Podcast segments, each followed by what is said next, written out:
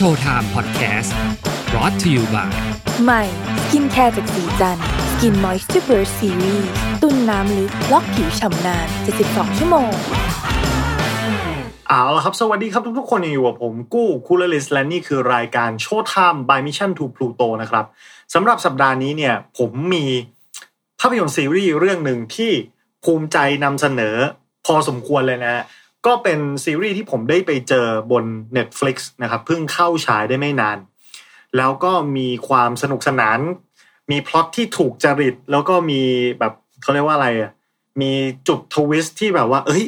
มันเจ๋งดีนะเป็นเรื่องประเด็นที่ผมสนใจอยู่โดยส่วนตัวอยู่แล้วซึ่งก็จะนำมาพูดคุยให้กับทุกท่านได้ฟังกันในวันนี้นะครับนั่นก็คือซีรีส์ที่มีชื่อว่า Midnight Mass เรามาคุยกันเลยดีกว่า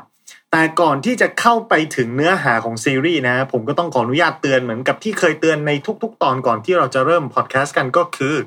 ถ้าท่านใดที่อยากจะเสพเนื้อหาของภาพยนตร์เรื่องนี้ด้วยตัวเองนะครับอยากจะได้อรรถรสของมันเต็มๆก็ขอให้หยุดพอดแคสต์ตอนนี้เอาไว้ก่อนไปชมซีรีส์กันให้เรียบร้อยแล้วเรามาคุยกันในส่วนของคอมเมนต์นะครับผมต้องขอเล่าเท้าความไปถึงแนวคิดความเชื่ออะไรที่ผมรู้สึกมาตั้งแต่ตอนเด็กสักเล็กน้อยนะจริงๆเรื่องเล่าเรื่องนี้เนี่ยเป็นเรื่องที่ผมเคยเล่าไว้แล้วในช่วงที่มีการทำไลฟ์ประโยชน์นะพร้อมกับพอดแคสเตอร์ท่านอื่นๆหลายๆคนคือมันมีประเด็นที่มันเป็นจุดตื่นรู้หรือสะกิดต่อมความคิดอะไรที่เกิดขึ้นกับผมตั้งแต่ตอนเป็นเด็กวัยรุ่นก็คือสมัยก่อนช่วงที่ผมเป็นเด็กเนี่ย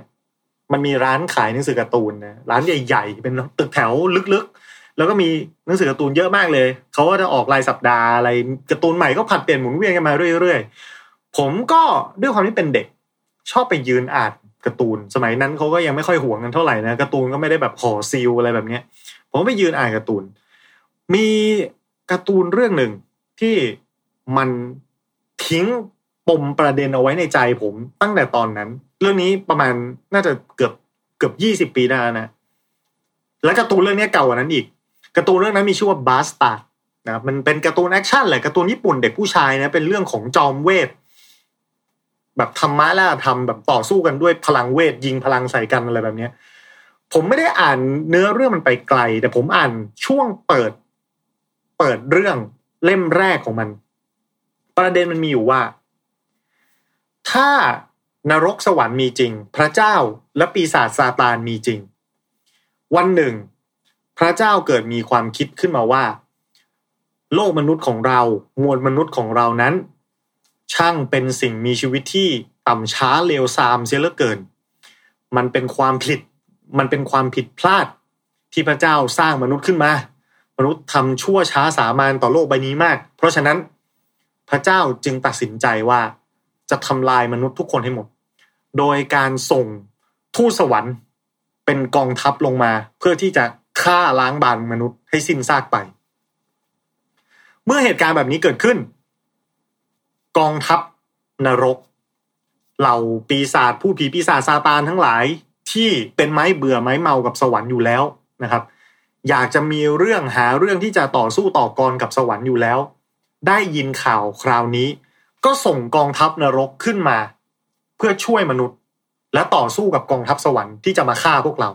พล็อตสั้นๆแค่นี้ตอนที่ผมไปนั่งอ่านการ์ตูนนี่คือพล็อตของการ์ตูนนี่ไม่ใช่พล็อตซีรีส์นะพล็อตสั้นๆแค่นี้ที่ตอนผมไปอ่านการ์ตูนเนี่ยมันทำให้ผมมันบิดความคิดความเชื่อผมทุกอย่างเลยผมเป็นคนเรียนโรงเรียนศาสนาคริสต์ด้วยนะผมเรียนกรุงเทพคริสเตียนมาแล้วคอนเซปต์เรื่องพระเจ้าเรื่องซาตานเรื่องความดีเรื่องความชั่วมันก็แอบมีอยู่ในตัวอยู่แล้วนะครับพอผมอ่านไปแค่นี้ผมมีความรู้สึกว่าดีคืออะไรชั่วคืออะไรถ้าเรื่องแบบนี้มันเกิดขึ้นมาจริงๆเนี่ย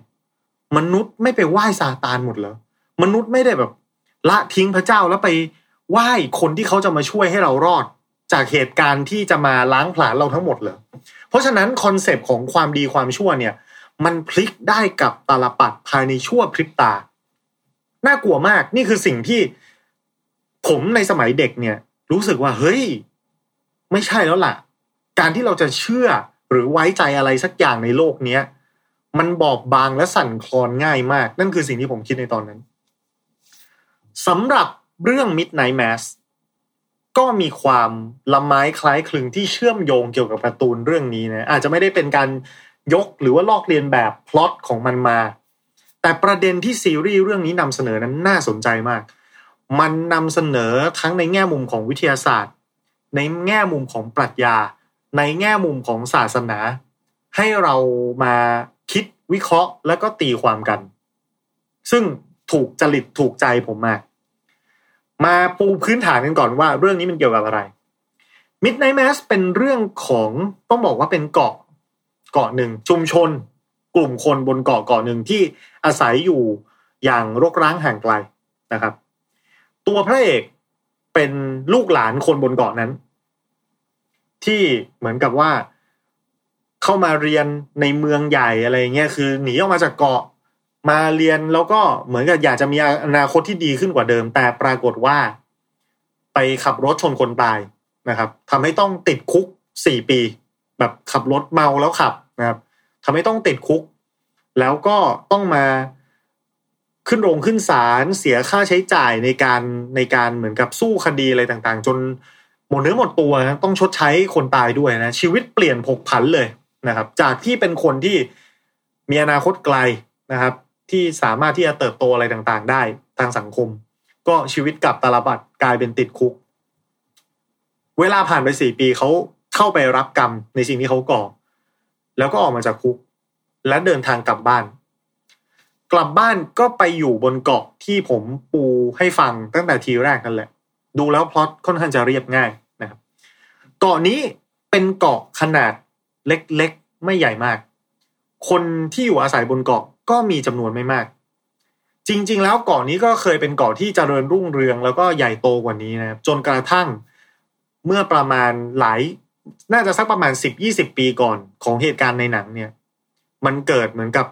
แท้งน้ำมันรั่วหรือว่ามีสารเคมีตกอยู่ในน้ำแบบเจือปนอยู่ในน้ำทำให้อาชีพหลักของคนบนเกาะซึ่งเป็นชาวประมงออกเรือหาปลาหาสัตว์ทะเลเนี่ยมันทำไม่ได้นะเพราะว่าทะเลในบริเวณนั้นเนี่ยมันเหมือนกับปนเปื้อนไปแล้วแล้วก็ทั้งอาจจะมีปลาน้อยหรือว่าพอจับมาได้ก็จะมีสารเคมีตกค้างที่มันไม่ปลอดภัยเอามาขายไม่ได้ไม่มีใครกินไม่ผ่านอย.หรืออะไรประมาณนี้แล้วมันก็ทำให้หลังจากเหตุการณ์นั้นเกาะค่อยๆตายลงไปอย่างช้าๆตายในที่นี้คือมันเริ่มเป็นถิ่นที่อยู่ไม่ได้นะมันไม่มีอนาคตไม่มีอะไรหลงเหลือทำมาหากินอะไรก็ไม่ได้ก็ไม่รู้จะมาอยู่กันทำไมนะคนก็เริ่มที่จะย้ายออกจากเกาะก็ค่อยๆมีประชากรน้อยลงแล้วก็ซบเซาเงียบเหงาบ้านก็ทรุดโทรมไม่มีใครแบบมีเงินหรือว่าสามารถที่จะตกแต่งทำบ้านให้สวยงามได้เพราะเศรษฐกิจมันซบไปแล้วนะครับแต่ในปัจจุบันตามไทม์ไลน์ของเนื้อเรื่องเหตุการณ์เนี่ยก็จะมีคนที่อยู่บนเกาะนี้อยู่แค่หลักประมาณผมนับด้วยสายตาเนี่ยนะไม่ถึง100หรืออาจจริงๆอย่างเก่งๆก็คงจะไม่เกินแบบ100-200 คนนะครับบนเกาะนั่นหมายความว่าเกาะขนาดนี้เป็นเกาะที่เล็กมากแล้วคนทุกคนรู้จักกันหมดนะเมื่อพระเอกกลับมาที่บ้านเกิดก็เหมือนกับมาได้มาเจอพบหน้าคนที่คุ้นเคยตัวละครที่อยู่ต่างๆบนเกาะเนี่ยก็จะมีตัวเด่นๆอยู่นะประมาณจำนวนหนึ่งนะเดี๋ยวผมจะไล่ให้ฟังก็คือจะ1มีตัวเอกพระเอกนะครับซึ่งก็จะมีพ่อแม่เขาแล้วก็มีน้องชายนะเป็นครอบครัวนะครับมีเรียกว่านางเอกก็ได้นางเอกนี่คือเป็นแฟนสมัยเขาเรียกว่ามัธยมม.ปลายนะครับเป็นคู่รักม.ปลายกับพระเอกในตอนที่ยังเป็นเด็กแต่เมื่อเติบโตขึ้นก็ต่างคนต่างแยกย้ายใช้ชีวิตกันไปพระเอกเราก็ขึ้นแผ่นดินใหญ่ไปเรียนไปทำงานอะไรต่างๆก่อนที่จะมาขับรถชนคนตายติดคุกส่วนนางเอกของเราก็แยกไปมีแฟนซึ่งเป็นแฟนที่เฮงซวยนะครับก็ตบตีเธอหาเรื่องเธออะไรต่างๆแล้วก็สุดท้ายท้องนะครับเมื่อท้องก็รู้สึกว่าฉันอยู่กับผู้ชายเฮงซวยแบบนี้ไม่ได้นะครับก็เลยหนีกลับบ้านนะครับโดยที่กลายเป็นเหมือนกับแม่เลี้ยงเดี่ยวไปนะครับก็มาอยู่คนเดียวตัวละครที่น่าสนใจบนเกาะนอกเหนือจาก2ตัวเอกนี้ก็จะมีคุณหมอนะครับคุณหมอสาวอยู่บนเกาะก็เมืองมันเล็กๆ คนไม่เยอะก็ใช้หมอไม่เยอะทั้งเกาะมีหมออยู่คนเดียวแล้วก็ดูแลตัวนางเอกซึ่งตั้งครรภ์ด้วยแล้วต้องมาฝากครรภ์ต้องมาคุยพบปะติดตามอาการกันบ่อยๆคุณหมอจะอยู่กับคุณแม่ของเธอซึ่งอายุมากแล้วแก่เฒ่าเดินก็ไม่ไหวเป็นอัลไซเมอร์อีกต่างหากนะครับแต่คุณหมอก็ดูแลอยู่นะครับมีนายอำเภอเชอรีฟนะเป็นตำรวจ/นายอำเภอคนเดียวบนเกาะมีอยู่คนเดียวเลยแต่ความน่าสนใจของเขาก็คือเขาเป็นอิสลามนะครับและเขาอยู่กับลูกชายของเขาหนึ่งคนซึ่งก็เป็นอิสลามเช่นเดียวกันและสุดท้ายตัวละครสำคัญน่าจะที่สุดของเรื่องก็คือบาทหลวงและผู้ช่วยของเขาบนเกาะเนี่ยเป็นเกาะที่เหมือนกับก็มีความศรัทธาในศาสนาอยู่พอสมควรก็อาจจะไม่ได้ต่างอะไรจากชาวพุทธหรือคนไทยของเรานะไม่ว่าเราจะไปอยู่ตรงไหนถ้ามีชุมชนก็จะต้องมีวัดนะครับบนเกาะนี้ก็จะมีวัดเหมือนกันก็จะมีบาทหลวงอยู่คนเดียวนะครับแล้วก็จะมีผู้ช่วยคนอื่นซึ่งก็เป็นชาวเมืองในเกาะนี่แหละก็เป็นเด็กวัยรุ่นมาช่วยทำพิธีบ้างหรือว่าจะมีคนที่เลื่อมใสศรัทธาศาสนามากๆก็จะเข้ามาช่วยทำนู่นทำนี่เกี่ยวกับพิธีการให้ซึ่งก็จะมีผู้ช่วยคนหนึ่งเป็นผู้หญิงนะครับซึ่งบุคคลคนนี้เป็นบุคคลที่อันตรายที่สุดในเรื่องจริงๆแล้วสถานการณ์ของเกาะนี่ก็ต้องบอกว่าบรรยากาศมันเงียบเหงาซบเซามันไม่มีอะไรหวือหวาเพราะอย่างที่บอกว่าแบ็คกราวด์ของเกาะมันคือสถานที่ที่กำลังจะตายนะครับไม่มีอะไรเกิดขึ้นไม่มีเศรษฐกิจก็อยู่ไม่ได้เรื่องราวก็อับเฉาแล้วก็มันเกิดขึ้นพร้อมๆกับการที่พระเอกของเราเนี่ยเดินทางกลับมาก็คือบาทหลวงบนเกาะเนี่ยจะมีอยู่หนึ่งคนบาทหลวงคนเก่าเนี่ยอายุแก่เฒ่ามากแล้ว80กว่าเดินก็แทบจะไม่ไหวก็เลยเหมือนกับถูกเรียกตัวกลับไปแผ่นดินใหญ่ในขณะเดียวกันหายไปสักพักหนึ่งนะไม่มีใครได้ทราบข่าวแต่เมื่อพระเอกของเรากลับมาเขาบาทหลวงคนใหม่ก็เดินทางกลับมาพร้อมกันด้วยมาประจำที่เกาะนี้นะครับก็สร้างความเหมือนกับแปลกใจตกอกตกใจให้กับชาวเกาะเล็กน้อยเพราะว่าบาทหลวงคนเก่าเขาก็อยู่กับเรามานานอายุก็เยอะมากแล้วแต่ว่าด้วยความที่ก็แก่ชรานะก็เข้าใจได้ว่าอาจจะทำงานไม่ไหวทางโบสถ์ก็อาจจะมีการเรียกตัวกลับไปแล้วเปลี่ยนคนใหม่มาแต่หลวงพ่อคนใหม่ซึ่งเป็นหนุ่มฟ้อหล่อเฟี้ยวเขาก็พูดกับยืนยันกับชาวเมืองแล้วว่าอ๋อคุณพ่อคนเดิมเนี่ยเขาไปชั่วคราวเดี๋ยวเขาก็จะกลับมานะครับเขาไปรักษาอาการเจ็บป่วยแต่ตัวเขาเนี่ยมาทำหน้าที่แทนด้วยความเขาเรียกว่าสดใหม่ของบาทหลวงหนุ่มนะครับเขาก็จะมีสไตล์การเทศที่มีกำลังวังชาเข้มแข็งดุดันมากกว่าทั่วไปนะเขาก็จะสามารถเทศได้อย่างจับจิตจับใจผู้คนที่เข้ามาคือเวลาถ้าทุกคนเดาจากสถานการณ์ของเกาะที่ผมเล่าให้ฟังทุกคนน่าจะพอเดาได้ว่าเกาะเนี่ยมันอยู่ในสถานการณ์ที่มันไม่ค่อยดีคือทุกอย่างมันดูไม่มีความหวังเพราะฉะนั้นเวลาคนเรามีปัญหาหรือมีเรื่องเครียดมีเรื่องกุ้มใจไม่มีความหวังคนก็มักจะหันหน้าไปหาศาสนานะครับไม่ว่าจะศาสนาใดก็ตามบางทีเราไปหาคำตอบจากศาสนานั้นนะแล้วเพียงแต่ว่าเกาะเนี่ยมันซบเซามากจนศาสนาก็อาจจะไม่ช่วยอะไรเท่าไหร่คนก็ไม่ได้เชื่อไม่ได้ชอบเข้าวัดเข้าโบสถ์นะครับวันอาทิตย์แบบที่ชาวคริสต์เขาชอบไปวัดกันโบสถ์นี้ก็ไม่ใช่ว่าคนแน่นคนเต็มอะไรนะครับเพียงแต่หลังจากที่หลวงพ่อคนใหม่มามีสไตล์การเทศที่ดีขึ้นเร้าใจขึ้นคนก็เริ่มจะเลื่อมใสศรัทธาแล้วก็มาวัดบ่อยขึ้นโดยในวัดเนี้ยในโบสถ์เนี่ยเวลาคนคริสต์ชาวคริสต์เข้าโบสถ์เนี่ยเขาจะมีพิธีที่เรียกว่าวิธีแมสหรือว่ามิสซานะครับอันนี้เป็นความรู้ทางศาสนาคริสต์นะครับซึ่งถ้าผมผิดก็ยินดีจะรับคำติชมแล้วก็ขอโทษนะนี่ก็ขอให้ทุกท่านติชมกันมาได้เลยถ้าเกิดว่าผมหาข้อมูลมาผิดผมพูดเอาจากความทรงจำแล้วก็การรีเสิร์ชเพิ่มเติมเล็กน้อยผมไปดูมาว่าพิธีมิสซาคืออะไรพิธีแมสนะซึ่งมันเป็นชื่อเรื่องของซีรีส์เรื่องนี้ด้วยว่า Midnight Mass พิธีแมสเนี่ยเขาบอกว่าเป็นพิธีกรรมในศาสนาคริสต์นิกายโรมันคาทอลิกเพื่อระลึกถึงพระเยซูที่ทรงสั่งเสียสาวก ขณะรับประทานอาหารมื้อสุดท้ายโดยสัญญาว่าเมื่อประกอบพิธีแบ่งขนมปังดังที่พระองค์ทำพระองค์จะเสด็จมาประทับด้วยทุกครั้งนะครับก็คือจะมี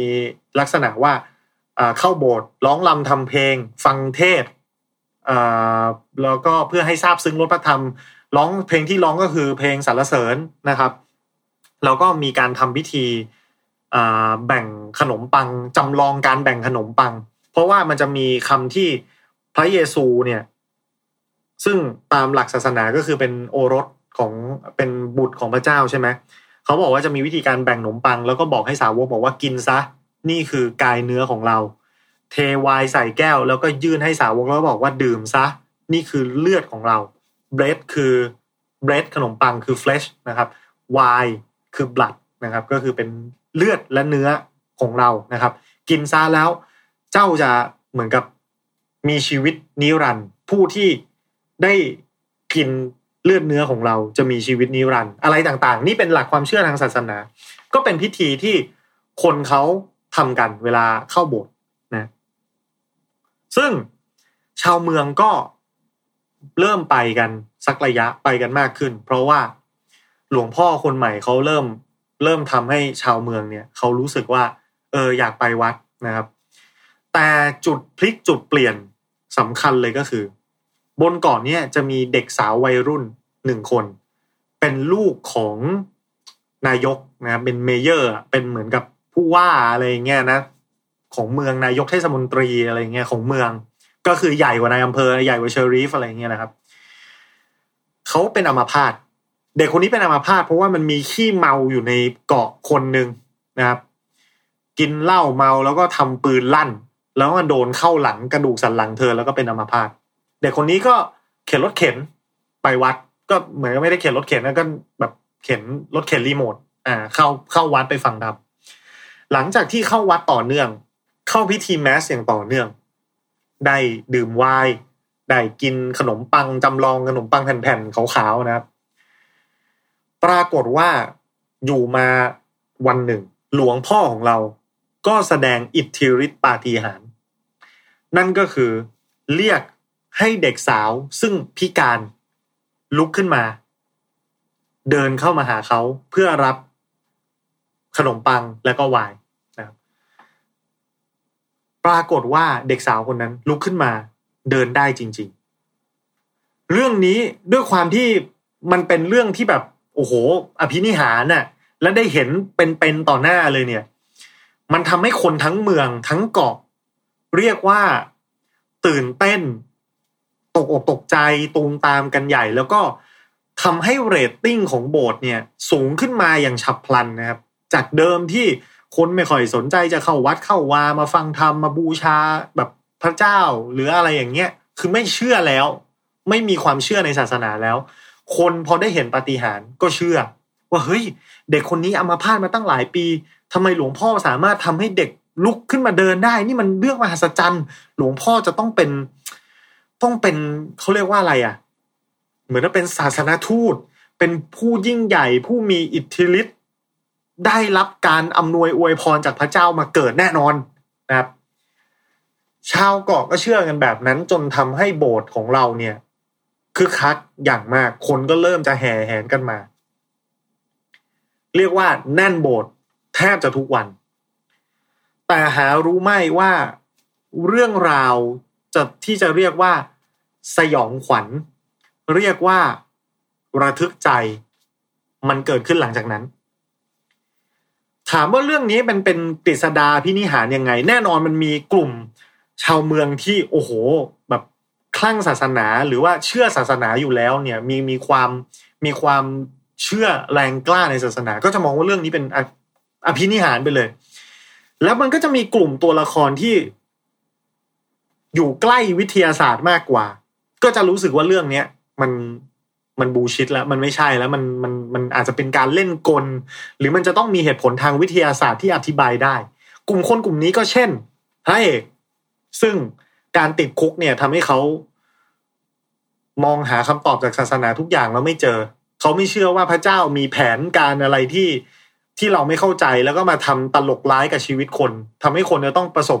พบเจอเหตุการณ์เลวร้ายต่างๆแล้วก็มาบอกว่ามันเป็นแผนการของพระเจ้าเขาไม่เชื่อสุดท้ายพระเอกของเรากลายเป็นคนไร้ศาสนาเอทิสต์นะครับซึ่งก็ต้องบอกว่าใกล้เคียงกับแนวคิดที่ผมมีคนที่สองที่รู้สึกว่าเรื่องนี้มันตลกก็คือนางเอกแต่นางเอกก็ไม่ได้เป็นเพราะว่านางเอกมีอาชีพเป็นครูนะครับสอนหนังสือเด็กก็จะอยู่ใกล้วิทยาศาสตร์มากกว่าหน่อยแต่ก็ยังมีความเชื่ออยู่นะนางเอกก็ยังไม่ได้เป็นคนที่ต่อต้านอะไรมากคนต่อมาที่รู้สึกว่าเอ้ยนี่มันมีเรื่องอะไรแปลกๆคือคุณหมอนะครับคุณหมอเริ่มรู้สึกว่าเฮ้ยมันมีอภินิหารเกิดขึ้นได้ยังไงเพราะว่ากรณีเด็กพิการเนี่ยคุณหมอก็ดูแลอยู่มานานหลายปีแล้วเขาก็พยายามที่จะหาคำตอบว่าทำไมเด็กคนนี้อยู่ดีๆถึงกลับมาหายได้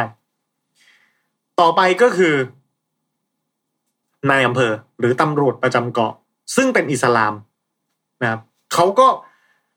คือตัวบทของเขาในหนังเรื่องนี้เนี่ยถูกพอร์เทรตออกมาถูกแสดงออกมาอย่างดีมากกลายเป็นว่าอิสลามไม่ใช่ผู้ก่อการร้ายอิสลามไม่ใช่คนที่ไร้เหตุผลอิสลามไม่ใช่คนที่น่ากลัวอิสลามไม่ใช่คนที่พูดคุยด้วยไม่ได้กลับกัน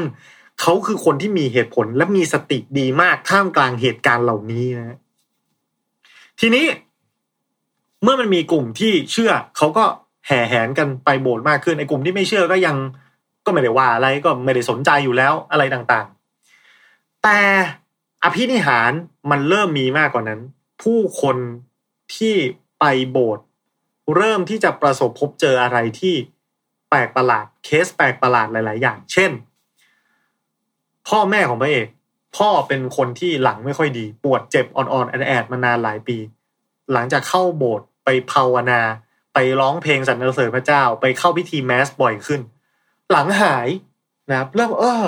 กระฉับกระเฉงเหมือนเป็นหนุ่มขึ้นแม่ของพระเอกเป็นคนที่แก่แล้วสายตาสั้นสายตายาวนะจะอ่านหนังสือก็ต้องใส่แว่นเพ่งพอไปโบสถ์นานเข้าแว่นเริ่มไม่ต้องใส่แต่เคสที่โหดที่สุดเลยคือแม่ของคุณหมอสาวบนเกาะซึ่งชราภาพแก่มากแล้วไปโบสถ์เองไม่ไหวนะครับก็ได้แต่นอนเป็นอัลไซเมอร์อยู่ที่บ้านหลงลืมปรากฏว่าคุณพ่อบาทหลวงสุดหล่อของเรามาเคาะถึงบ้านแล้วบอกว่าเข้าพิธีเอาพิธีแมสมาให้ถึงบ้านแบ่งเอาขนมปังให้กินเอาไวน์ให้ดื่มแม่ของคุณหมอฟื้นคืนสภาพไม่ใช่แค่ลุกขึ้นมาเดินเหินได้ไม่ใช่แค่มีความจำคืนมาแต่กลายเป็นสาวขึ้นทีละนิดตอนแรกจากคน80เริ่มเป็นคนอายุ70หลังจากที่กลายเป็นคนอายุ70เริ่มเหมือนคนอายุ40และหลังจากที่เป็นอายุ40เริ่มกลับมาเป็นอายุ20คือมันเป็นการสาวขึ้นแบบวัดคนแก่หัวงอกเลยแต่แบบกลายเป็นเด็กใหม่อีกครั้งซึ่งหลายๆคนที่มีความเชื่อศรัทธาอย่างแรงกล้ามองว่านี่คืออภินิหารมันคือสิ่งที่แบบเฮ้ยเกิดขึ้นกับเรานี่เราเกาะนี้มันได้รับการประทานพรจากพระเจ้าอะไรแบบนี้แต่หนังมาเฉลยครับว่าปมประเด็นสำคัญที่จริงแล้วมันเกิดอะไรขึ้นสิ่งที่เกิดขึ้นก็คือตัวหลวงพ่อ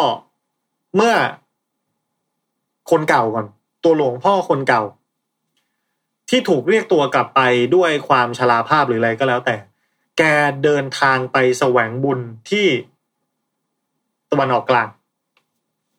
ไปกรุงเยรูซาเล็มไปดามัสกัสอะไรแบบนี้นะเป็นศาสนสถานที่สำคัญเพราะว่ามันแชร์กันระหว่างโลกคริสเตียนแล้วก็โลกอาหรับโลกอิสลามนะครับว่าเขามีความผูกพันกันศาสนาเพราะมันมาจากจุดกำเนิดแหล่งเดียวกันนั่นแหละแล้วก็มีพื้นที่ที่เชื่อมโยงกันอยู่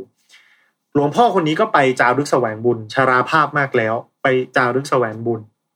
ระหว่างทางพลัดหลงกับกลุ่มคนที่ไปด้วยกัน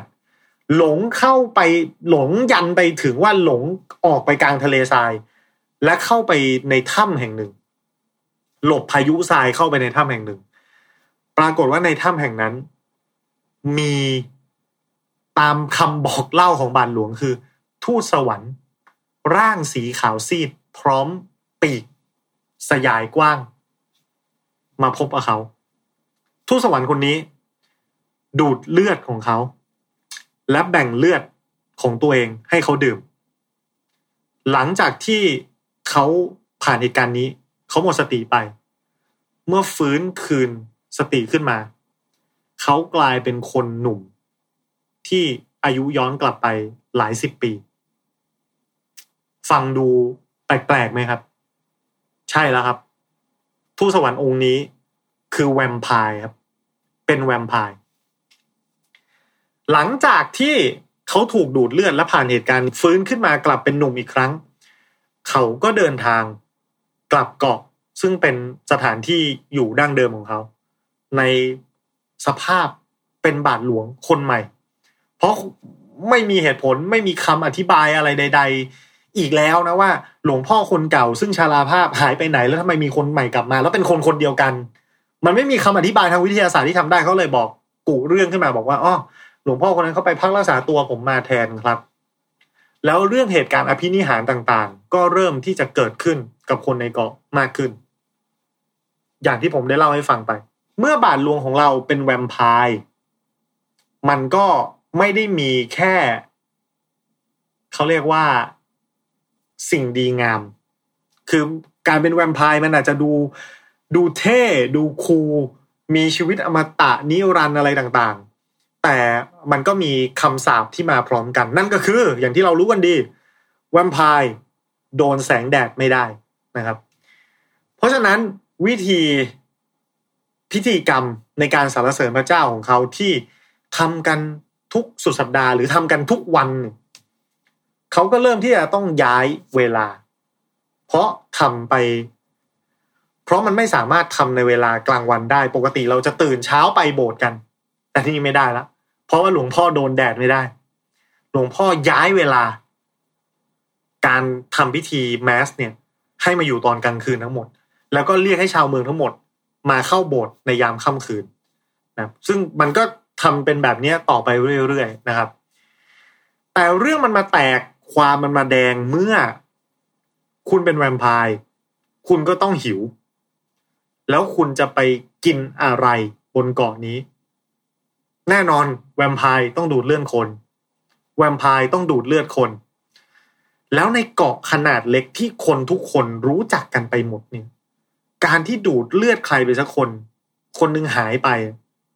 มันเป็นอะไรที่ noticeable อ่ะคือคนมันรู้อ่ะคือคนมันมีกันเจอกันอยู่ไม่กี่คนแค่นี้พอคนมันหายไปมันรู้เรื่องราวก็ชักจะปิดไม่มิดครับคนก็เริ่มรู้มากขึ้นเรื่อยๆทีละคนสองคนเริ่มจากการที่มันเกิดเหตุนะว่าต้องมีการดูดเลือดคนไปสักคนนึงเนี่ยคนตอนแรกก็พยายามที่จะปิดกันว่าเฮ้ยมันจะต้องไม่มีใครรู้มันจะต้องไม่เกิดขึ้นอย่าปล่อยให้เรื่องนี้แพร่งพายไปนี่คือสิ่งดีๆนี่คือสิ่งประเสริฐที่พระเจ้ามอบให้เราต้องเก็บรักษาเอาไว้อะไรต่างๆพยายามที่จะปกปิดไม่ให้รู้ว่ามีคนตายเกิดขึ้นแต่มันปิดไม่ได้สุดท้ายมันเลยเกิดพิธีกรรมที่พยายามจะทำให้ทุกคนกลายเป็นแวมไพร์ให้หมดบนเกาะนี่คือพล็อตที่ผมเล่าอันนี้มาเนี่ยก็ประมาณกลางเรื่องไปจนถึงค่อนไปทางปลายท้ายเรื่องแล้วเพียงแต่ว่าไม่ได้ลงรายละเอียดอะไรไปเยอะมากเพราะอย่างที่ผมทำมาทุกตอนก็คือผมอยากจะทิ้งพื้นที่เอาไว้ให้คนที่อยากจะไปดูเองเนี่ยไม่ถูกสปอยโดยผมทั้งหมดนะอันนี้ก็เล่าคร่าวๆประมาณหนึ่งแล้วกันจุดจบของเรื่องนี้จะเป็นอย่างไรแน่นอนอย่างที่บอกว่าอยากให้ไปดูเพราะหนังเรื่องนี้สนุกนะจุดที่ผมชอบคืออะไรคนเขียนบทสามารถที่จะผูกเอาสิ่งที่ศักดิ์สิทธิ์ในสายตาชาวคริสต์อย่างเรื่องราวของพระเจ้าแล้วก็กฤษฎาพินิหารอะไรต่างๆเนี่ยมาผูกกับสิ่งที่เป็นสัญลักษณ์ของความชั่วร้ายอย่างเช่นแวมไพร์ดูดเลือดคนแล้วก็สามารถมอบชีวิตอมตะได้ด้วยแล้วสองภาพนี้มันทับซ้อนกันได้อย่างแบบเฮ้ยเกือบจะเนียนและน่าสงสัยแล้วในขณะเดียวกันมันก็เฮ้ยมันเข้าเขาเพราะว่าพระเยซูอะไรก็ตามเคยบอกว่าดื่มเลือดของเรากินกายเนื้อของเราเจ้าจะมีชีวิตอมตะแวมไพร์ก็เช่นเดียวกันเจ้าดื่มเลือดของเราเจ้าก็มีชีวิตอมตะได้ นะครับหรือว่าการที่แฝงข้อคิดปรัชญาความเชื่อว่าเพราะว่าหนังมันจะมี question มาตลอดเกี่ยวกับเรื่องศาสนาเกี่ยวกับพระเจ้าคืออะไรตายแล้วไปไหนนะครับหรือว่าการตายแล้วฟื้นเนี่ยมันเกิดขึ้นได้ยังไงคือลองมานั่งคิดแค่เรื่องนี้ว่าที่เรารู้กันมาอ่านตามไบเบิลหรือพระคัมภีร์มาว่าโอ้พระเยซูตายไป3วันแล้วฟื้นขึ้นมาได้ถ้าอันนี้ไม่ใช่พรจากพระเจ้าแต่ว่าเป็นแวมไพร์ล่ะอะไรแบบเนี้ยคือ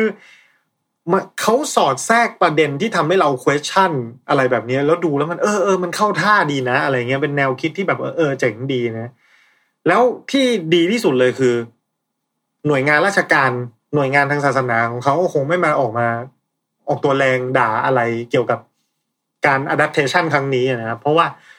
มันก็เป็นจินตนาการแล้วก็ทำเพื่อความบันเทิงอะไรเงี้ยมันก็ไม่ได้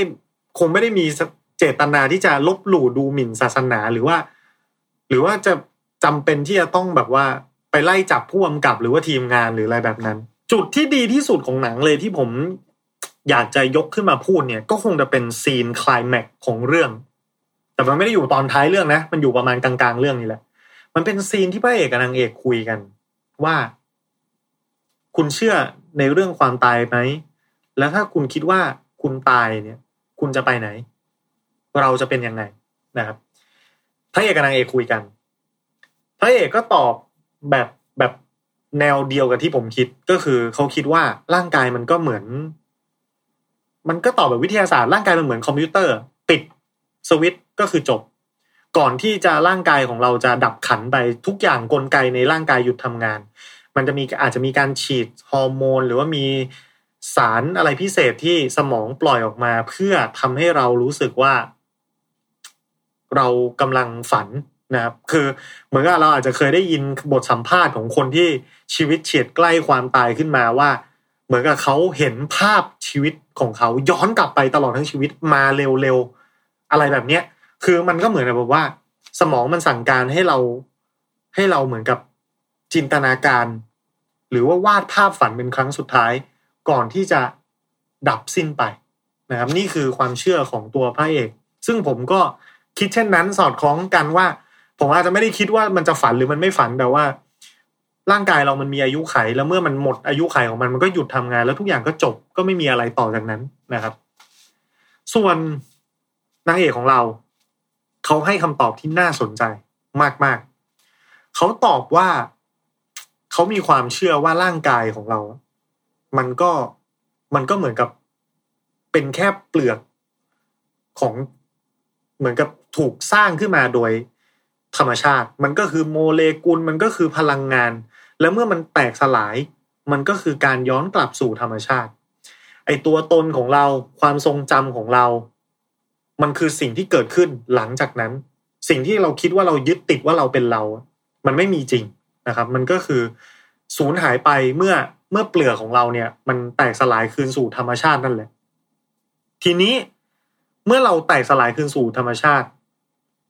ชีวิตเป็นแค่ความฝันชีวิตมันก็เหมือนกับ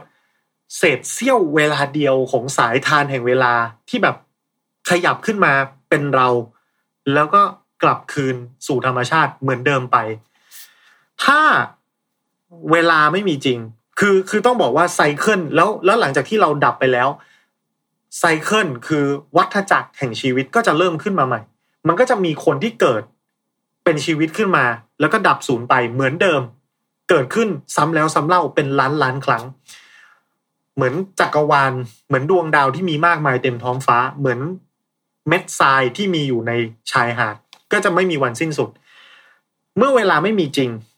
ความตายไม่มีจริงชีวิตก็เป็นเพียงแค่ความฝันนะและ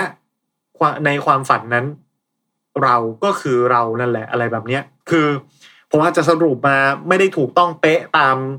ามบทนะครับแต่ว่ามันเป็นสิ่งที่ความหมายมันอาจจะใกล้เคียงกันอยากให้ทุกท่านไปรับชมเพื่อรับสารที่ถูกต้องด้วยตัวเองนะแต่นางเอกพูดคำหนึ่งขึ้นมาว่าเราก็คือเรา I am what I am เนี่ย มันคือคำที่พระเจ้าตามพระคัมภีร์ใช้เรียกตัวเองภาษาฮีบรูนะถ้าผมจำไม่ผิดจะเรียกพระเจ้าว่ายาเวพระยะโฮวาเนี่ยยาเวยะโฮวาคือมันแปลเป็นภาษาอังกฤษว่า I am who I am หรือ I am what I am นั่นหมายความว่าจริงๆแล้วพระเจ้าในพระคัมภีร์เนี่ยไม่มีชื่อเรียกนะครับไม่ใช่ God นะคือ God นี่มันเป็นคำที่เรียกกันเองแต่พระเจ้าจะเรียกตัวเองว่าเราก็คือเรา I am what I am I am who I am นั่นหมายความว่าจริงๆแล้วเนี่ยนางเอกก็พยายามที่จะสื่อว่าเรานี่แหละคือพระเจ้าเรานี่แหละคือธรรมชาติอะไรทำนองเนี้ยซึ่งผมมองว่ามันเป็นการตีความที่มันเจ๋งมากแล้วมันก็ลึกซึ้งดีมากๆนะก็เป็นอะไรที่เหมือนกับจริงๆแล้วพระเจ้าคืออะไรโดยเฉพาะอย่างยิ่งหลังจากที่เราได้เห็นเหตุการณ์มาทั้งหมดของซีรีส์ตัวนี้มันมีทั้งหมดประมาณ7ตอนแล้วเราได้เห็นว่าสิ่งที่เราเคยคิดเคยเชื่อว่ามันดีมันมีโอกาสที่จะถูกบิดพลิ้วให้กลายเป็นอะไรที่เลวร้ายมากๆได้นะเพราะฉะนั้นเราคือผู้ควบคุมเราคือผู้กำหนดเราคือผู้ที่จะตัดสินว่าให้มันจะเป็นไปอย่างไรด้วยตัวของเราเองมากกว่าหนังเรื่องนี้ให้ข้อคิดอะไรกับผมบางอย่างนะให้แง่มุมอะไรบางอย่างที่มันน่าสนใจแล้วก่อนจะจากกันไปผมจะทิ้งเอาไว้สัก2ข้อแล้วกันนะครับอย่างที่1มันมีคนที่เอาศาสนาหรืออะไรที่ดูยิ่งใหญ่กว่าตัวเองมากๆมาบังหน้าเพื่อที่จะทำตามความต้องการของตัวเองมันมีอยู่อย่างในเคสในซีรีส์เนี้ยเขาใช้ศาสนาเป็นเครื่องมือแต่ในโลกของความเป็นจริงเราอาจจะได้เห็นคนที่เอาอะไรมาบังหน้าโดยอ้างว่ามันเป็นสิ่งที่ถูกต้องดีงามแล้วก็ยิ่งใหญ่กว่ามากๆคุณไม่มีสิทธิ์ตัดสินเมื่อสิ่งนี้มันเป็นสิ่งที่ยิ่งใหญ่และโต้เถียงไม่ได้เขาก็จะอ้างเพื่อที่จะทำทุกอย่างได้ตามใจที่เขาต้องการเป็นเรื่องอันตรายที่เราต้องระวังแล้วก็แยกแยะให้ได้นะครับกับเรื่องที่2คนที่มีอำนาจก็มักจะใช้อำนาจไปในการส่วนตัวเพราะว่าอย่างที่ผมบอกไปว่าเอ้ยจริงๆแล้วสรุปเรื่องราวอันนี้มันคือเรื่องของแวมไพร์นะบาทหลวงอ่ะโดนแวมไพร์กัดมาแล้วก็มาทำหน้าที่บาทหลวงเหมือนเดิมเข้าพิธีมิสซาเหมือนเดิมแล้วก็พยายามที่จะทำให้ทุกคนเนี่ยกลายเป็นแวมไพร์ให้หมดเนี่ยแต่มันจะมีเคสพิเศษอยู่เคสเดียวที่บาทหลวงเดินไปเคาะประตูบ้านเพื่อที่จะเอาทำพิธีแมสให้ทำพิธีมิสซาให้นั่นก็คือแม่ของคุณหมอสาวคนเดียวบนเกาะนี้เขาทำให้เพราะว่า2คนนี้มีประวัติเบื้องลึกเบื้องหลังกันเขาเป็นคู่รักกันสมัยหนุ่มสาวและเมื่อตัวบาทหลวงมีชีวิตอมตะซึ่งได้มาอย่างไรอย่างก็ที่เราทราบกันเขาอยากจะแบ่งปันสิ่งนี้ให้กับคนที่เขารักเป็นกรณีพิเศษเพราะว่าตัวคุณแม่เนี่ยแก่มากแล้วเข้าโบสถ์ไม่ไหวนะแต่เขาไปหาเองถึงบ้านเพื่อที่จะให้เป็นการส่วนตัวว่าจงรับพรประเสริฐจากฉันไปซะซึ่งก็คงไม่มีอะไรพูดได้มากไปกว่ามันก็เหมือนโลกปัจจุบันนั่นแหละครับว่าเวลาเรามีอำนาจหรือว่าเราสามารถควบคุมอะไรได้มากกว่าคนปกตินิดหน่อยเราก็มักจะใช้ความสิทธิพิเศษนั้นให้เป็นประโยชน์กับคนใกล้ตัวก็เป็นเรื่องน่าจะปกติแล้วมั้งถูกต้องหรือไม่เป็นอีกเรื่องแต่มันเป็นสิ่งที่เกิดขึ้นแน่ๆและเราก็เห็นได้ชัดเจนทั่วไปตัวอย่างมากมายในสังคมก็ประมาณนี้นะครับสำหรับ Midnight Mass ผมว่ามันมีนัยยะทางปรัชญาศาสนาค่อนข้างเยอะแล้วก็อยากให้ทุกท่านเนี่ยมีโอกาสได้ลองไปชมกันด้วยตัวเองนะครับแล้วก็ลองตัดสินกันดูว่ามันอาจจะเป็นหนังที่คุยเยอะมากๆหน่อยและช่วงแรกๆก็อาจจะน่าเบื่อหน่อยๆแต่ผมคิดว่าพอเครื่องมันติดแล้วเนี่ยหนังจังหวะจับโคนดีทีเดียวนะครับแล้วก็มีเซอร์ไพรส์ที่น่าประหลาดใจอยู่เหมือนกันวันนี้ขอบคุณสำหรับการติดตามครับแล้วพบกันใหม่ในคราวหน้าสำหรับวันนี้สวัสดีครับ โชว์ไทม์พอดแคสต์ Presented by สีจันทร์ Skin Moisture Burst Series ตุ่นน้ำลึกล็อกผิวชำนาญ72 ชั่วโมง